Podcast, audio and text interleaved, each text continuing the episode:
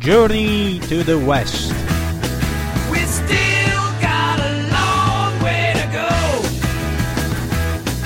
We still got a long way to go. We all got a long way to go. Sesta puntata di Journey to the West.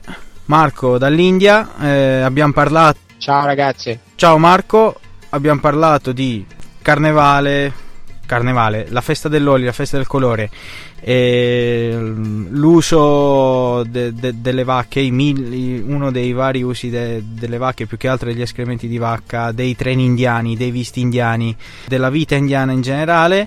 Adesso parliamo di un argomento di contatto tra l'India e il mondo occidentale, che è quello del misticismo. Io non aggiungo niente, lascio commentare a Marco. Vai Marco, il campo è tuo. Va bene Fabio, allora innanzitutto bisogna dire che soprattutto per gli italiani eh, l'India ha sempre avuto questo fascino diciamo mistico non solo per la religione, per il fatto delle pratiche, non so come yoga o altro, ma so- soprattutto diciamolo in modo molto chiaro, fin dagli anni 70 l'India è sempre stata una meta per scappare per le persone soprattutto che avevano dei, dei problemi in, in Italia, per esempio c'è il libro di, di, di Folco Terzani a piedi nudi sul- sul- sulla terra, uscito ora che parla di Baba Cesare, che è un italiano che vive a Namp, che vive ad Ampi in Karnataka e praticamente vive, vive lì da, da 40 anni ed arrivò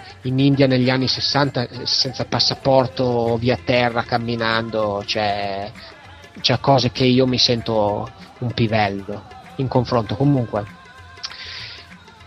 In India c'è anche tanta cultura del- degli stupefacenti, diciamo, no? So- soprattutto marijuana, charas, eh, so- soprattutto sui monti dell'Himachal Pradesh, che è uno stato del, ehm, della catena himalayana. E sì, insomma, l'India mistica attrae un sacco di, di- di vari tipi di pers- persone. Soprattutto parla- parlando di, di viaggiatori, recentemente, mh, dato che sono in Rajasthan, eh, siamo stati a Pushkar un paio di giorni. Pushkar è una città sacra perché ha un eh, lago sacro ed ha l'unico tempio di Brahma dell'India, che poi non ho, diciamo che non è l'u- l'unico, ce ne, sono due in verità, però questo è il più famoso e quello che si pensa che sia l'unico. Eh, praticamente, a parte moltissimi pellegrini indiani che vanno lì appunto per pregare Brahma, ci sono un sacco di pellegrini stranieri che vanno lì per eh, comprare charras e, chiu- chiu- e chiudersi nelle guest house e fumare tutto il giorno. E so- soprattutto dov- do- dovrei dire che in India una delle nazionalità che fa questo tipo di vita la, la maggiore è- sono gli israeliani. Gli israeliani che famosi per avere questo servizio civile che dura due anni, militari appunto, fanno questa vita assurda per due anni e poi vanno in India perché per loro è un posto dove possono avere con poco tutto quello che non hanno avuto nel loro paese, quindi alcol, droga e tutto quanto. Recentemente il gov- governo dell'Himachal Pradesh sta, sta facendo moltissimo per limitare sia, eh, sia l'ingresso degli, degli israeliani che la, eh, la produzione di marijuana che nel- nelle valli di Kullu, di Manali, cioè, insomma sono anni e anni e anni che sono, sono proprio gli stessi eh, locals, gli abitanti che eh, app- appunto coltivano canapa per, eh, per vivere, perché fanno, fanno parecchi soldi e sono anche protetti dalla, pro- protetti dalla polizia. Quindi questo è un aspetto che si mischia, insomma bisogna dire che in India la marijuana è eh, ciò che Shiva, che è Dio, eh, fuma per, eh, per stare bene, cioè, quindi insomma c'è una schiera di, di uomini sacri, i, i sadhu, o Baba che praticamente fanno uso di, di canapa per, per scopo mistico, per meditazione, per, per- per questo tipo di, di cose.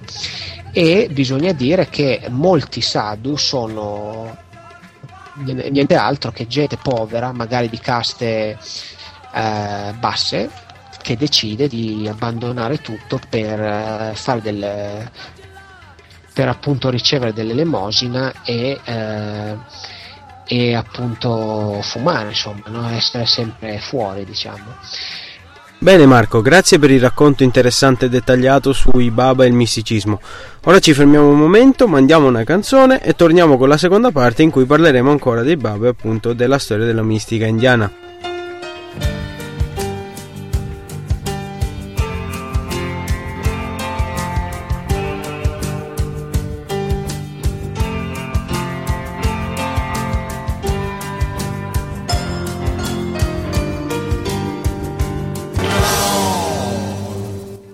Bene, questi erano Nick Cave and the Bad Seeds con The Weeping Song. Ora torniamo a noi. Marco, parlavamo dei Baba che approfittano della situazione, dei finti Baba che approfittano della situazione per ricevere le elemosine e fumare canapa. Ora però volevi specificare qualcosa sui maestri di meditazione, quelli veri, e sui centri di meditazione in India. Prego, dici pure fino alla fine. E ci sono tanti Baba che sono invece dei mh, appunto sono personaggi genuini che fanno anche uso di canapa per appunto raggiungere livelli di meditazione molto alta. Per dirti, io non l'ho conosciuto personalmente, però vicino a Pushkar c'è un Baba che ha più di 100 anni e di- dicono che sia da eh, 20 anni che non mangia, cioè lui beve solo acqua e medita e- ed è in forma, cioè quest- quest- quest'uomo no- non mangia, capisci? No? Cioè, quindi è tutta una questione che ci sono veramente delle persone che meditano in un livello da poter usare la mente per innalzare il corpo, a fare cose che non potremmo fare altrimenti. Però dall'altro lato c'è anche un sacco di persone che vengono qui cercate da questo misticismo e si riducono a, a passare le giornate f- facendo su una canna dopo l'altra e a non fare niente, insomma. E danno anche agli indiani questa idea che, che tutti noi siamo così, insomma, no? che noi possiamo permetterci di non lavorare e fare questo. Quindi questo in breve è un discorso che potrebbe andare avanti per ore, ma mi fermo qua perché mi sembra di avere già detto molto. Un'ultima cosa, di, di misticismo c'è un'altra faccia che è appunto quella del, eh, delle persone che vengono qui per imparare lo yoga, la meditazione e uno dei centri mondiali eh, per queste cose è Rishikesh nel, nell'Uttarakhand che ho vi- visitato circa un mese fa. Rishikesh è un posto basato appunto sul turismo commerciale di massa per, eh, per gente che vuole appunto immergersi nella cultura dello yoga, fare, fare yoga, ayurvedico, tutto quanto e imparare queste cose. No, non è assolutamente male perché non è che sia super pieno di, di personaggi malvagi o molesti, insomma comunque è un posto s- strano e accattivante, è anche bellissimo perché è sul Gange ed è un Gange che è, eh, è verde, è cristallino, è ancora stupendo. Se lo vedi a Varanasi ci sono i morti che ci galleggiano dentro, quindi è, c'è- è lo- lo- lo- sono due, due facce diverse dello- dello stesso fiume, molto diverse. E devo dire che comunque cioè, l'India riserva anche queste cose, cioè tu potresti prendere, andare per tre mesi a Rishikesh in un ashram, fare meditazione, vestiti di bianco, diventare un puro e fare questo tipo di cose che non, non- non lo so, parlando anche della nostra le- letteratura, le- leggendo gli ultimi libri di Terzani come ehm, un altro giro di, di giostra c'è appunto de- descritto anche la, la permanenza sua in questi ashram, queste cose.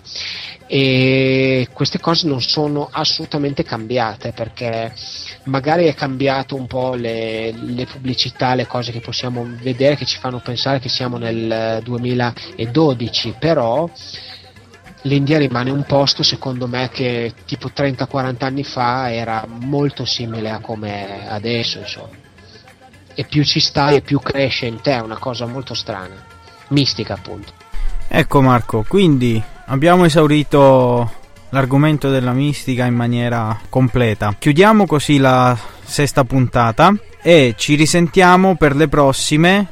Eh, vedre- ci metteremo d'accordo se farle ancora dall'India o dai prossimi posti in cui ti sposterai. spero dal Nepal Ah, ok, perfetto. Quindi cominceremo a spostarci un po' più a nord.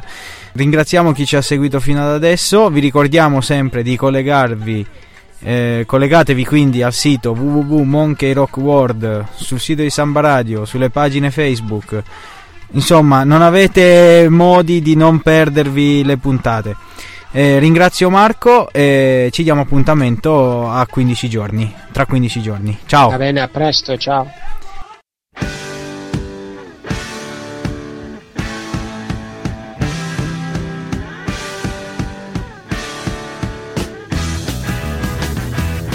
Journey to the West.